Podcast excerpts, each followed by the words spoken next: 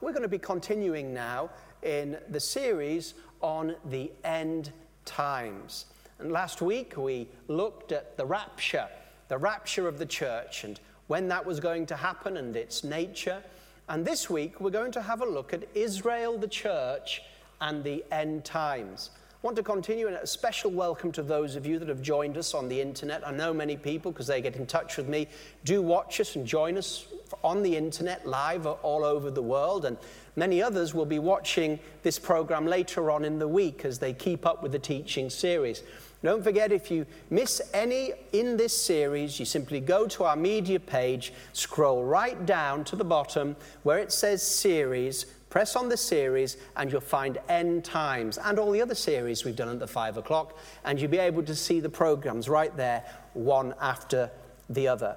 Well, if you have your Bibles with you, I'd like you to turn to Romans chapter 11. I'm going to give a good, solid Bible reading, the whole chapter for you today. And uh, we're going to spend time unpackaging and looking at the relationship between Israel and the church, and especially Israel in the end times. Romans chapter 11, verse 1. I say then, has God cast away his people Israel? Certainly not. For I am also an Israelite, of the seed of Abraham, of the tribe of Benjamin. God has not cast away his people whom he foreknew. Or do you not know that what, the, what Scripture says of Elijah? How he pleads with God against Israel, saying, Lord, they have killed your prophets and torn down your altars, and I alone am left, and they seek my life. But what does the divine response say to him? I have reserved for myself 7,000 men who have not bowed the knee to Baal. Even so, then, at this present time, there is a remnant according to the election of grace. And if by grace, then it's no longer by works. Otherwise, grace is no longer grace. But if it is of works, it is no longer grace. Otherwise, work is no longer work. What then? Israel has not obtained what it seeks, but the elect have obtained it, and the rest were blinded, just as it is written God has given them a spirit of stupor, eyes that they should not see, and ears that they should not hear to this very day. And David says, Let their table become a snare and a trap, a stumbling block and a recompense to them. Let their eyes be darkened so that they do not see, and bow down their back always. I say then, have they stumbled that they should fall? Certainly not. But through their fall, to provoke them to jealousy, salvation has come to the Gentiles. Now, if their fall is riches for the world and their failure riches for the Gentiles, how much more their fullness. For I speak to you, Gentiles, inasmuch as I am an apostle to the Gentiles, I magnify my ministry. If by any means I may provoke to jealousy those who are of my flesh and save some of them. For if their being cast away is the reconciling of the world, what will their acceptance be but life from the dead? For if the first fruit is holy, the lump is also holy. And if the root is holy, so are the branches. And if some of the branches were broken off, and you, being a wild olive tree, were grafted in among them, and with them became a partaker of the root and the fatness of the olive tree, do not boast against the branches. But if you do boast, remember that you do not support the root, but the root supports you. You will say then, branches were broken off that I might be grafted in. Well said. Because of unbelief, they were broken off, and you stand by faith. Do not be haughty, but fear. For if God did not spare the natural branches, he may not spare you either. Therefore, consider the goodness and severity of God on those who fell severity, but towards you goodness. If you continue in his goodness, otherwise you also will be cut off. And they also, if they do not continue in their unbelief, will be grafted in, for God is able to graft them in again. For if you are cut out of the olive tree which is wild by nature, and were grafted contrary to nature into a cultivated olive tree, how much more will these, who are natural branches, be grafted into their own olive tree?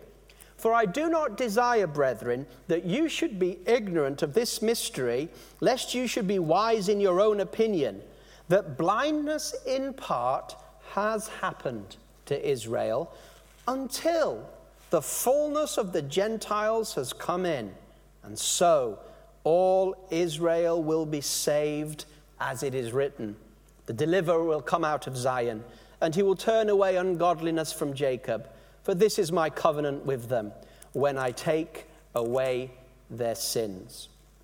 That's a very powerful passage that I'll explain shortly about the state and situation that Paul and the early church found themselves in. We know at the beginning of Acts there was a great outpouring of the Holy Spirit on the apostles on the day of Pentecost, and there was a great revival amongst the Jewish people in Jerusalem that spread to Samaria and then the whole world. But at the time of writing the, the letter of Romans, that great revival amongst the Jewish people had very much slowed almost to a stop. And Paul find, found himself in a situation where people were asking him, saying, Paul, we don't understand.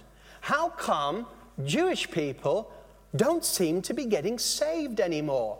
Thousands upon thousands upon thousands of Gentiles are getting saved.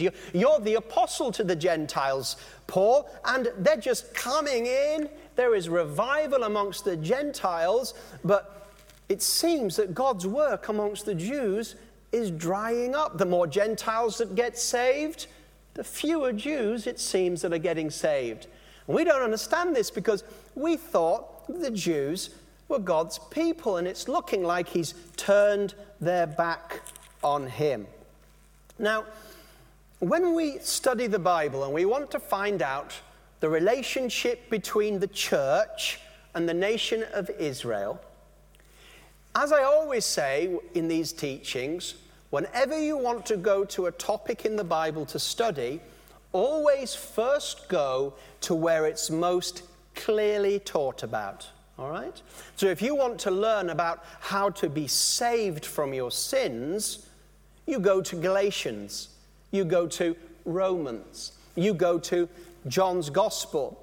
Those three books were written with, with, with the intention of explaining how to be saved. And so you'd go where it's most clearly taught.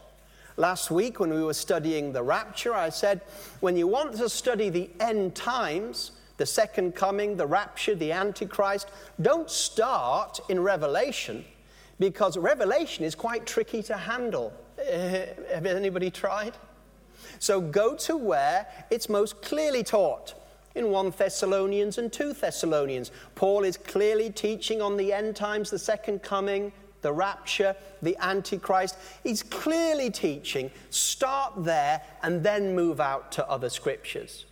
And so, the clearest passages for you to start with when you want to study about God's plan for the church in Israel and Israel in the end times is Romans chapter 9 through chapter 11.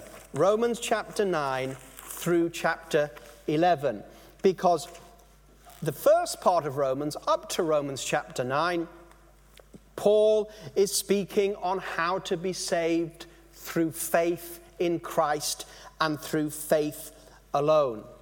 But when he comes to Romans chapter 9, it's in these three chapters 9, 10, and 11 that Paul begins to answer a question that people are asking how come Israel doesn't seem to be saved, and yet the Gentiles are coming in in their thousand, but it seems very few Jewish people are being saved. Has God given up on Israel? Has God now forever abandoned Israel and is only focusing on the Gentiles? Because it looks that way. Because the Jews seem to be persecuting rather than receiving their Messiah, the Christ. And so, in these three chapters, Paul answers no, God has not finished with the nation of Israel. But this is a period where God is focusing on the Gentiles, but he will come back just before Jesus returns, and he will pour out the last end time revival. And guess who it's going to be on? It's going to be on Israel, it's going to be on the Jews. So Paul is saying, don't just look out and think that God has finished with Israel. This is the season of the Gentiles. And we see that in Romans chapter 9. Having spoken about salvation by faith available to all, in chapter 9, he turns to the question of Israel. Let's read chapter 9, verse 1. I tell the truth in Christ. I am not lying, my conscience also bearing witness in the Holy Spirit, that I have great sorrow and grief in my heart.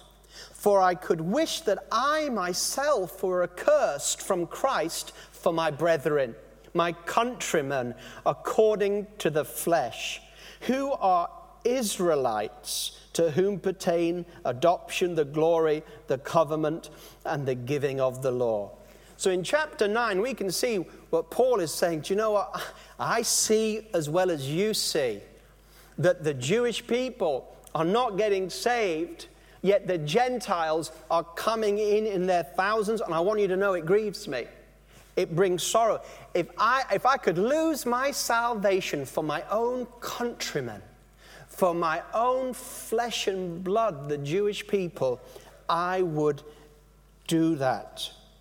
But then in verse 6, he says, But don't think that God's word doesn't work.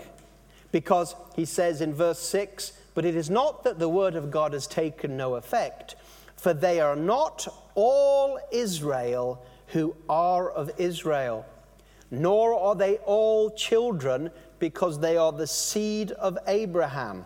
But in Isaac your seed shall be called, that is, those who are the children of the flesh.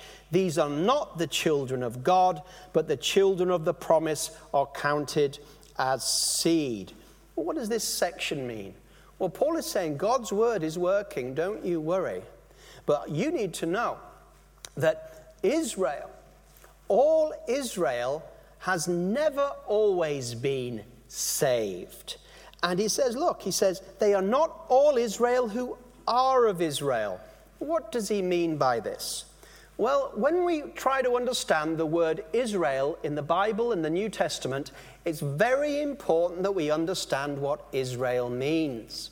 Some people teach wrongly that when, when, when Jesus came and the church was born, that Israel now means the church, and that it doesn't mean a nation, it doesn't mean the Jewish people that were physical descendants of Abraham. Some people wrongly teach that after Jesus came, Israel simply means the church. That is not the case.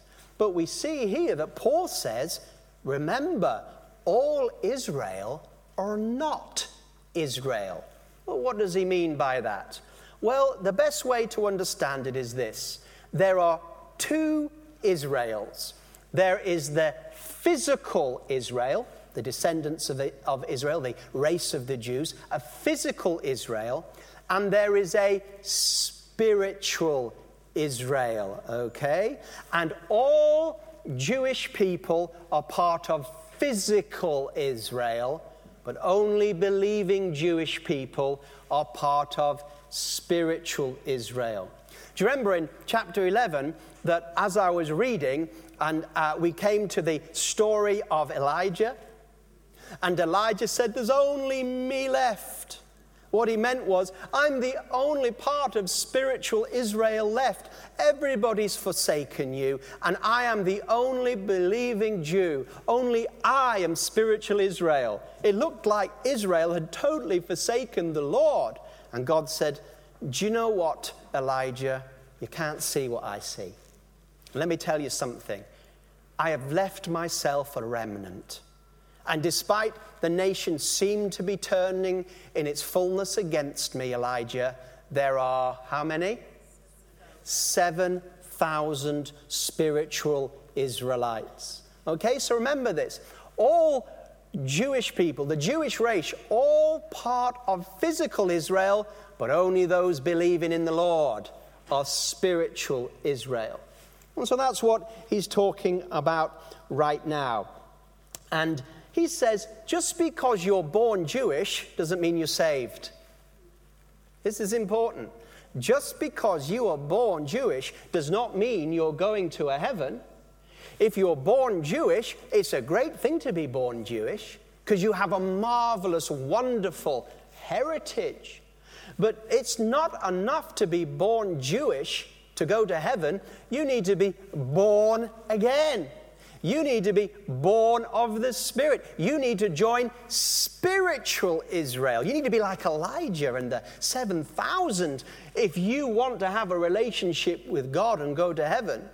So just because someone is Jewish does not mean that they're going to heaven. They're part of physical Israel, but they must also believe the gospel to be part of spiritual Israel. And I won't go into detail in Romans 9, but the rest of Romans 9 is an illustration of the fact that just because you're physically descended from Abraham or Jacob does not mean that you're spiritual Israel. I'll just show you. Uh, he gives an example there, doesn't he? In verse 8, those who are children of the flesh, these are not children of God. Children of the flesh means here physically descended from Abraham, the Jewish race. But he says they're not the children of God, but the children of promise are counted as the seed. And then we have examples that are here. We have example of God calling and giving promises to one and not another. We see that uh, when Rebecca and Sarah uh, um, for verse 9 for this is the word of promise at this time i will come and sarah shall have a son not only this, but when Rebekah also had conceived by one man, even by our father Isaac. For the children not being born nor having done any good or evil, that the purpose of God might stand in election of him who calls and not of him who works, it was said, The older shall serve the younger.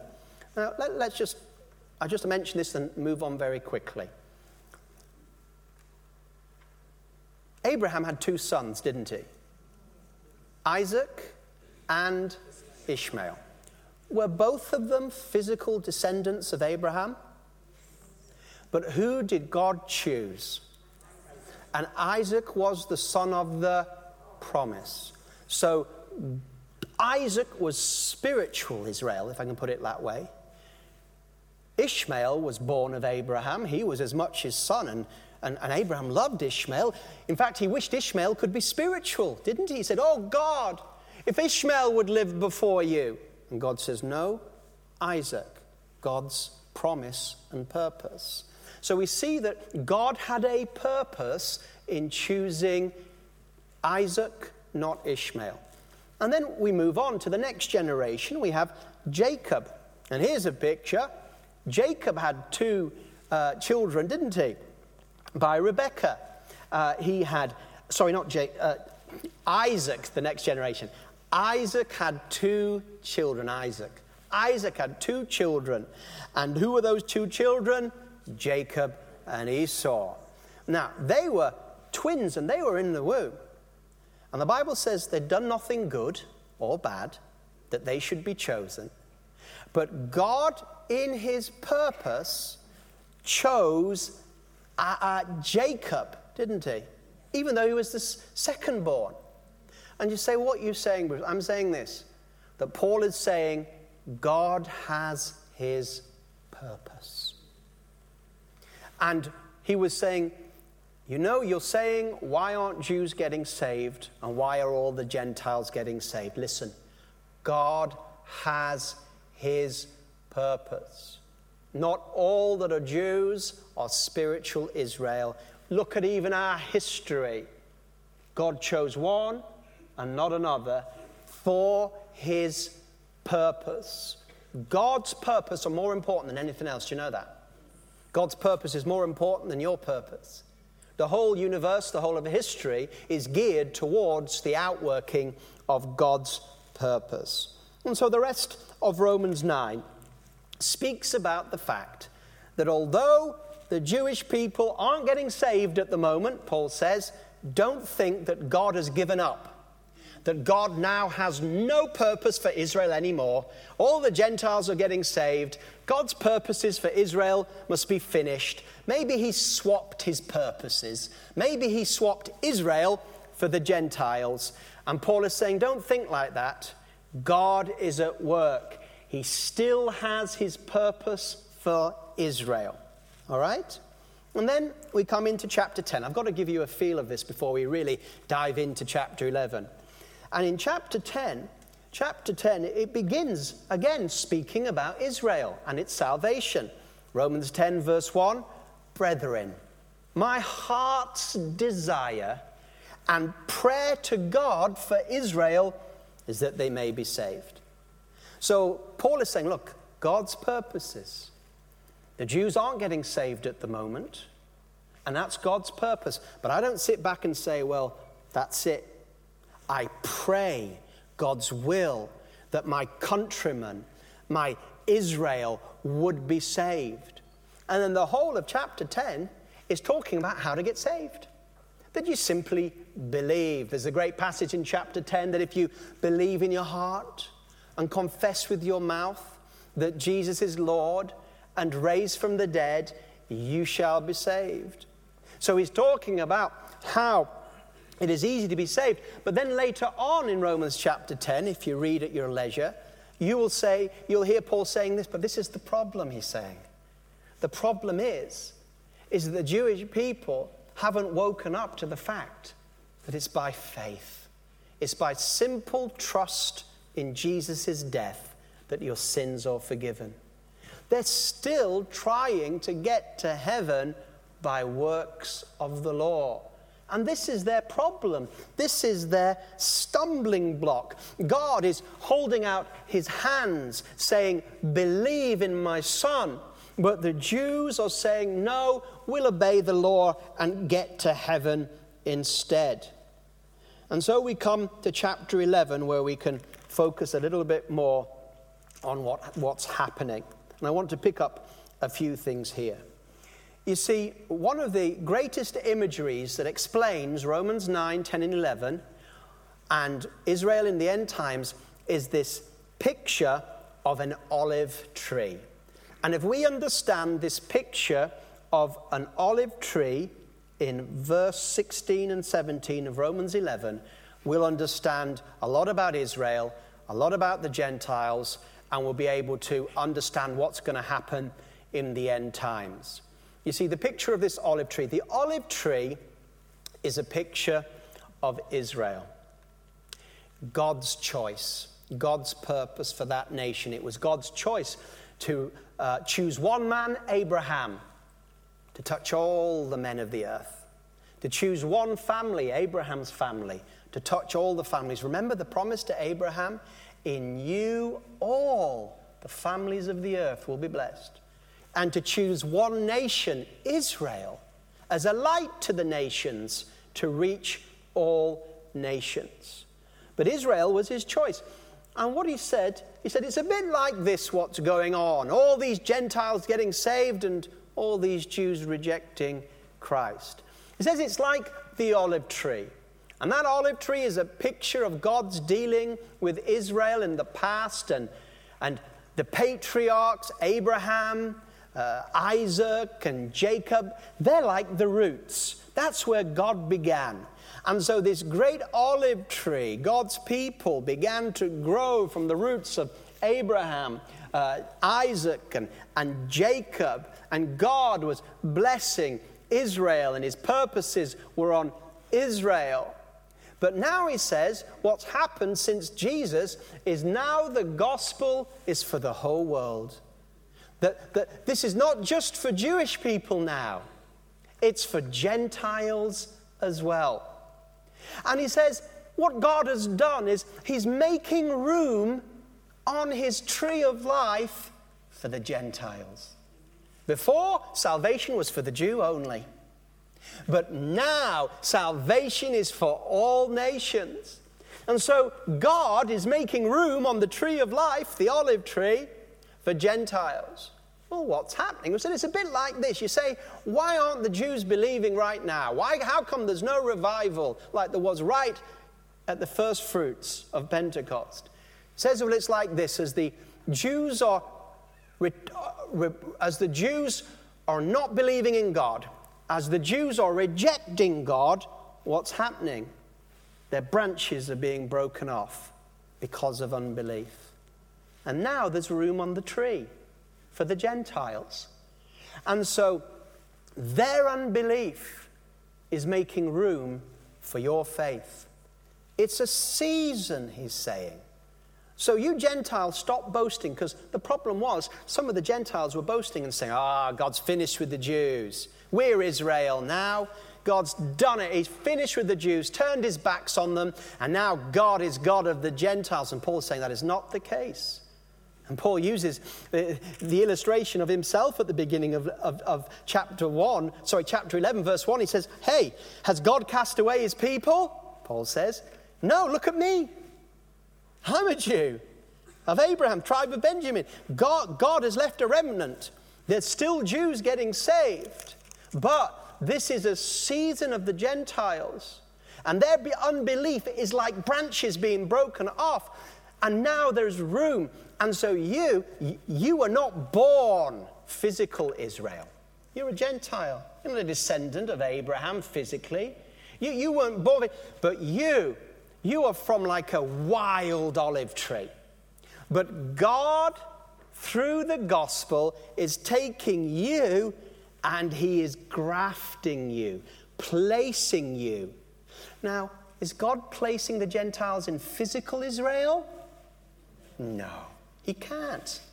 So, what is God placing the Gentiles in? If it's not physical Israel, the other Israel is? You got it. This olive tree is a picture of spiritual Israel. So, we as Gentiles, I mean, we can go to Jerusalem, we, we, can, we can do what we want, but we can't be physical Israel because we are not descendants of Abraham physically. So, we'll never be physical Israel. But God has grafted us in through the gospel and our faith. We're part of spiritual Israel. We're grafted in. And so you have two types of Jewish people. You have physical Israel. Now, if you're in physical Israel as a Jew, it's not enough, you won't be saved. But if a Jew believes in the Messiah Jesus, what happens? Not only are they in physical Israel, they are now in spiritual Israel. And guess what? Who also can join spiritual Israel? The whole world, through the gospel, can be grafted in to spiritual Israel. But we, we always honor Israel because we know that it's out of Israel that salvation and the Messiah came. So he's saying that this is the time that God is pouring out his purposes on the Gentiles. There he says in verse 25, look at Romans 11:25.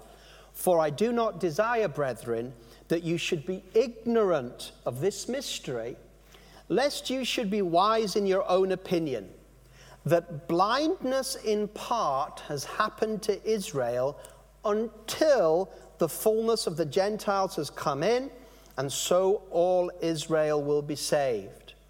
So there is a period that we're in right now, and I believe we're, we're coming to the end of it called the period of the Gentiles.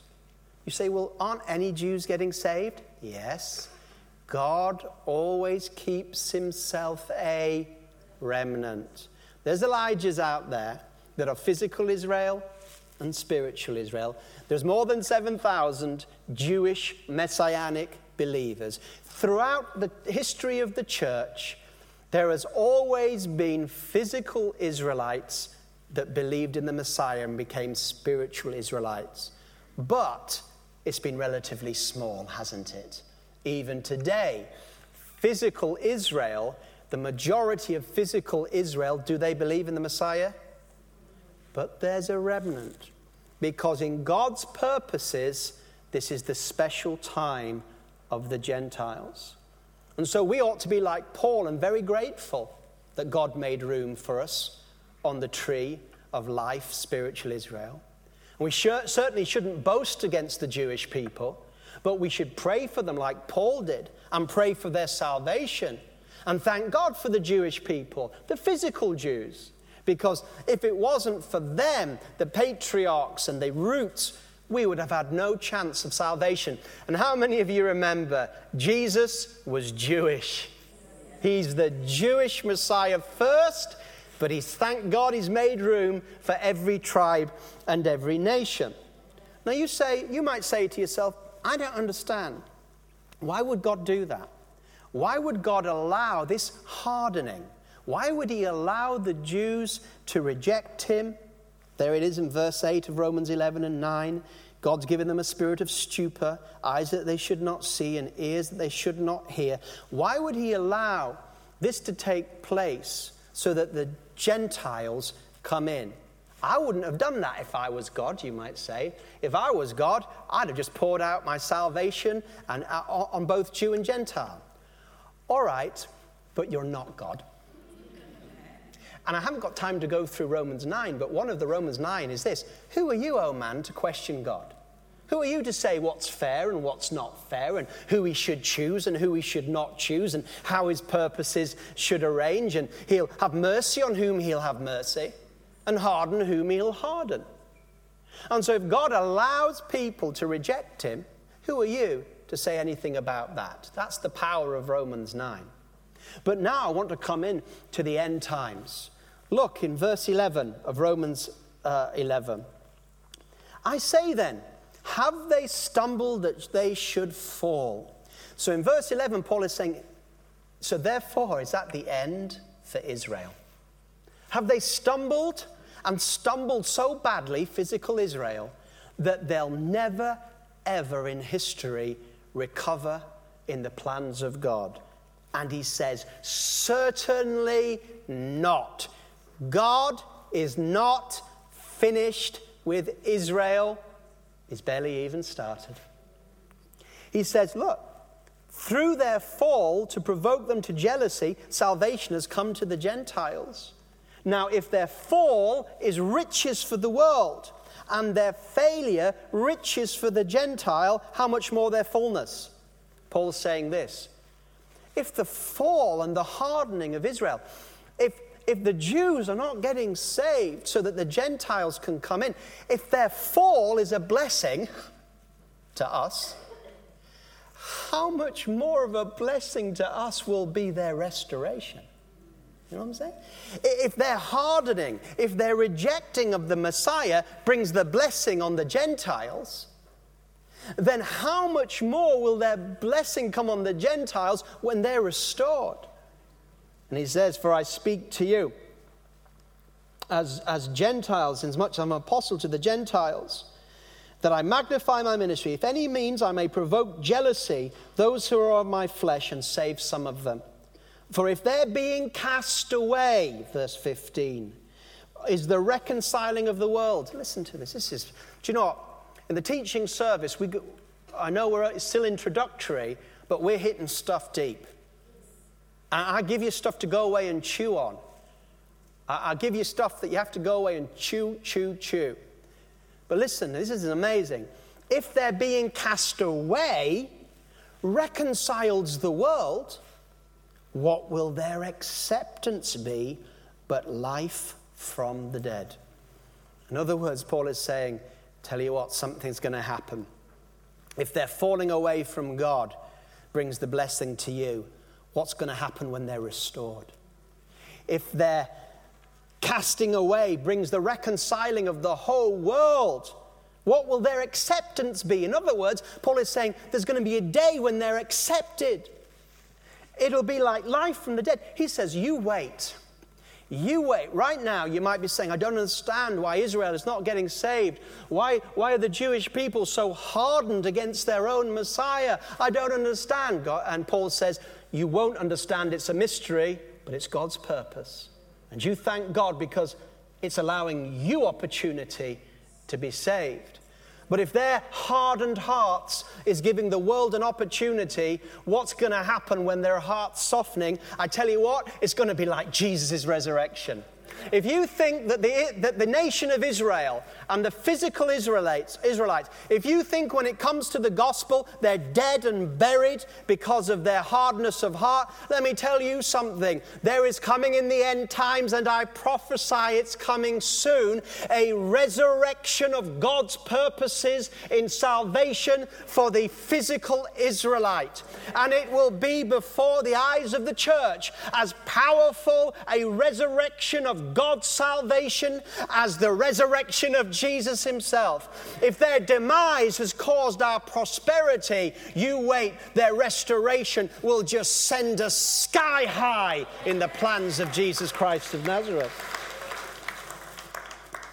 And uh, there we get in verse 25 For I do not desire, brethren, that you should be ignorant of this mystery. You won't understand all of this.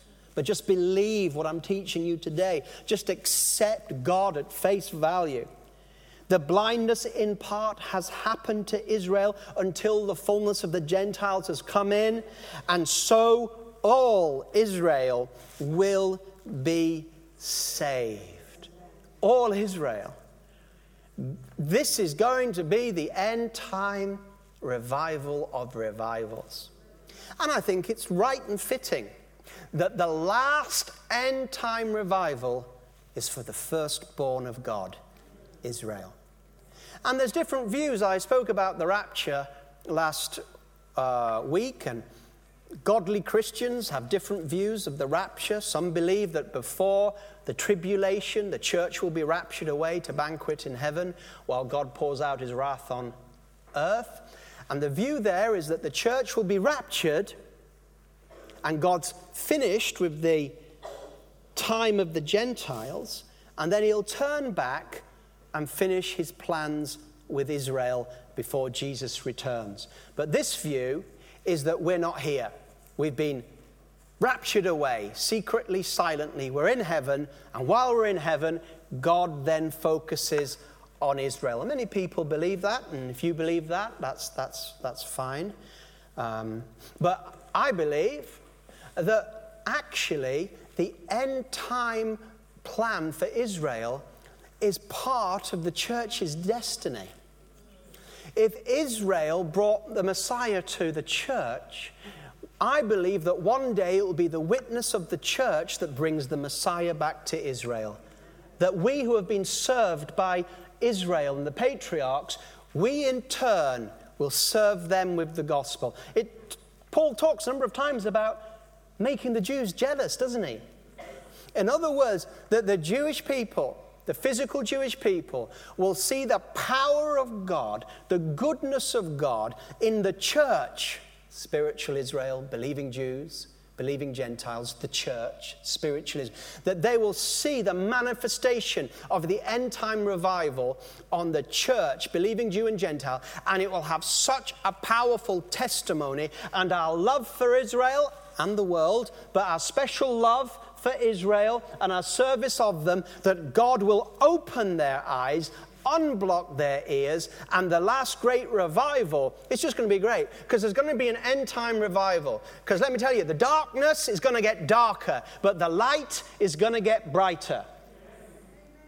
And so, as we get brighter and stronger, and as the revival gets stronger around the world, even though the devil gets stronger, as the revival's hitting a height, then God is going to crown his purposes before his son returns, and he is going to bring Israel wholly into salvation. All Israel the full nation is going to turn to Christ, and I believe the church will be there. And God, what, that is just like God to use Israel to bring the gospel to the Gentiles, and then just before the Messiah returns, to bring the Gentile church and the believing remnant to bring the gospel into Israel. So that's why it's important to keep your eyes on what's going on in Israel. We pray for all nations here at Kensington Temple, but in our hearts there is a special place.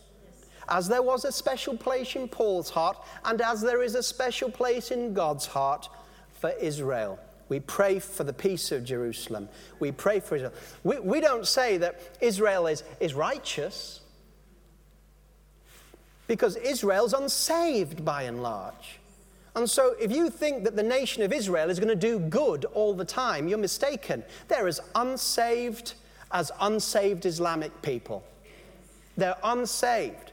So, don't, don't, don't defend Israel if it does bad things. You hear what I'm saying? But pray for Israel. Bless Israel. See the signs because the end time revival is coming. Well, I'm going to take five minutes of questions. I believe I brought a book. Um, if you could just give me a book. So, we're going to take some questions on this subject. So, if you've got a question, just lift your hand. Some of you I know would like to go a little bit more in detail in the text because I just skipped you through, didn't I? Well, there is a book available on Amazon or in our bookshop. They should have some in, or they could order some. And there it is. It's by Michael Eaton a great friend of our senior minister in the church, Michael Eaton. It's called The, the Christian, Israel, and the Hope of World Revival, Romans 9 to 11. Michael Eaton. There you are, uh, the, the Christian, Israel, and the Hope of World Revival. And that will, then you can soak in a lot more of what I've been saying through that book. Okay, microphone ready. Any questions? Just lift your hand, don't be shy. No question is a bad question. Yep, right over here.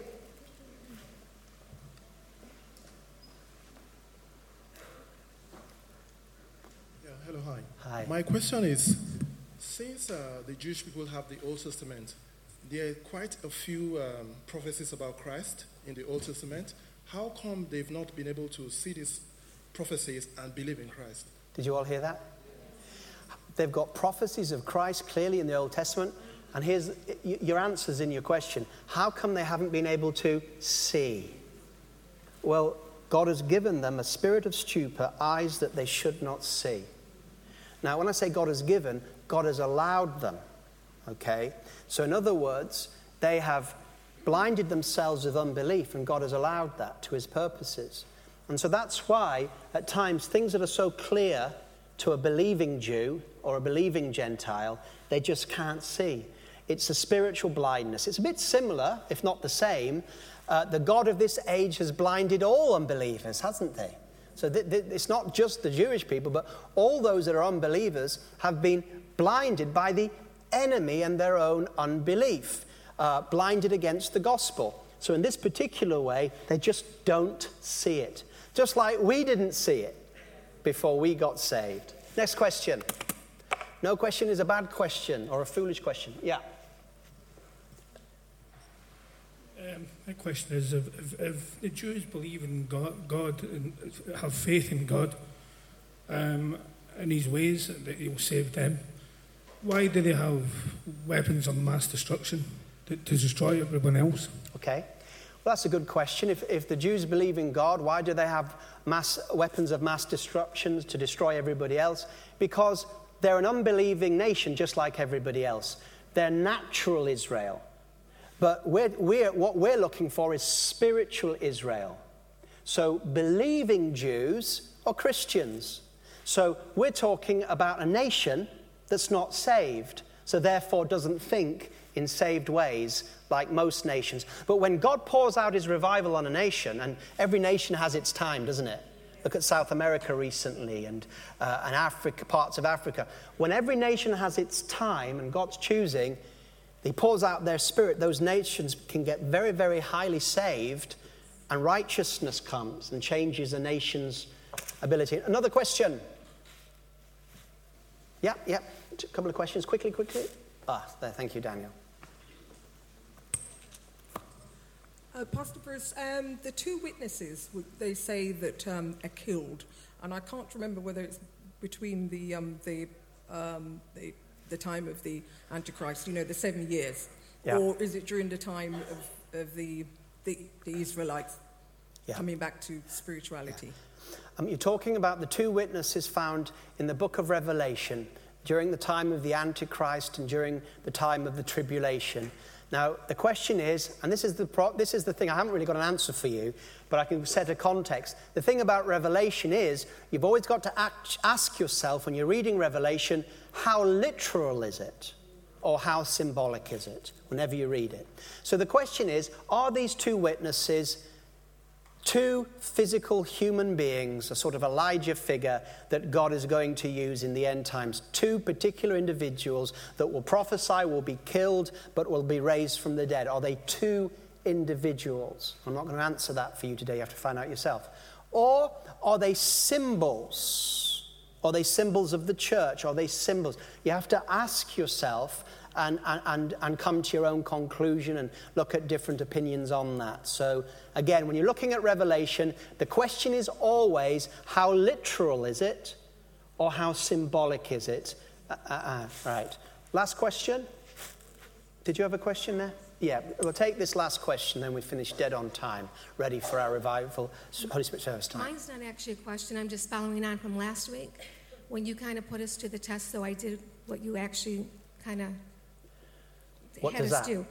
When you said about the American Airlines, Oh, yes, I yes. was so. Can I, was- just fill them in? And then I, I said that in the past, that American Airlines had, um, had a policy that they would never put two born again Christians as pilot and co pilot in case the rapture took place and then there would be a problem. And you, you went and I got in actually touch? um, pursued that to see, and um, I called Yeah. American Airlines in America and um, asked them, did they have a policy back in the 90s? If so, is it still existing? And the girl had was completely blank. She goes, "No, I don't think there was one." Hmm. I said, "Well, do you mind if I talk to your supervisor?" So she got the supervisor, and um, she said, "You know, every pilot is trained and professional. It doesn't.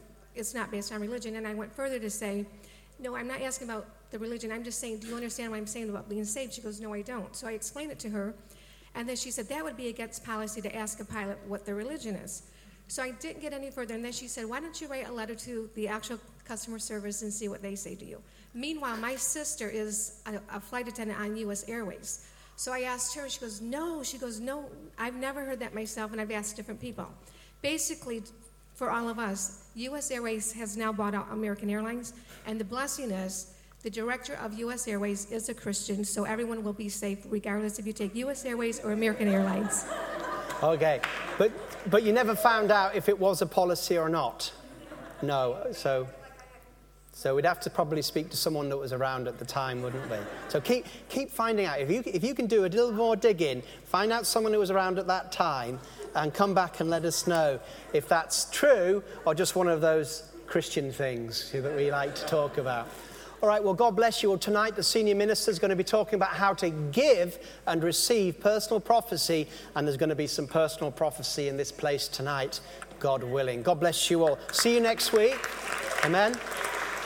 Next week, I'll be teaching on what happens on earth after Jesus returns. What happens on earth after Jesus returns. Thank you very much.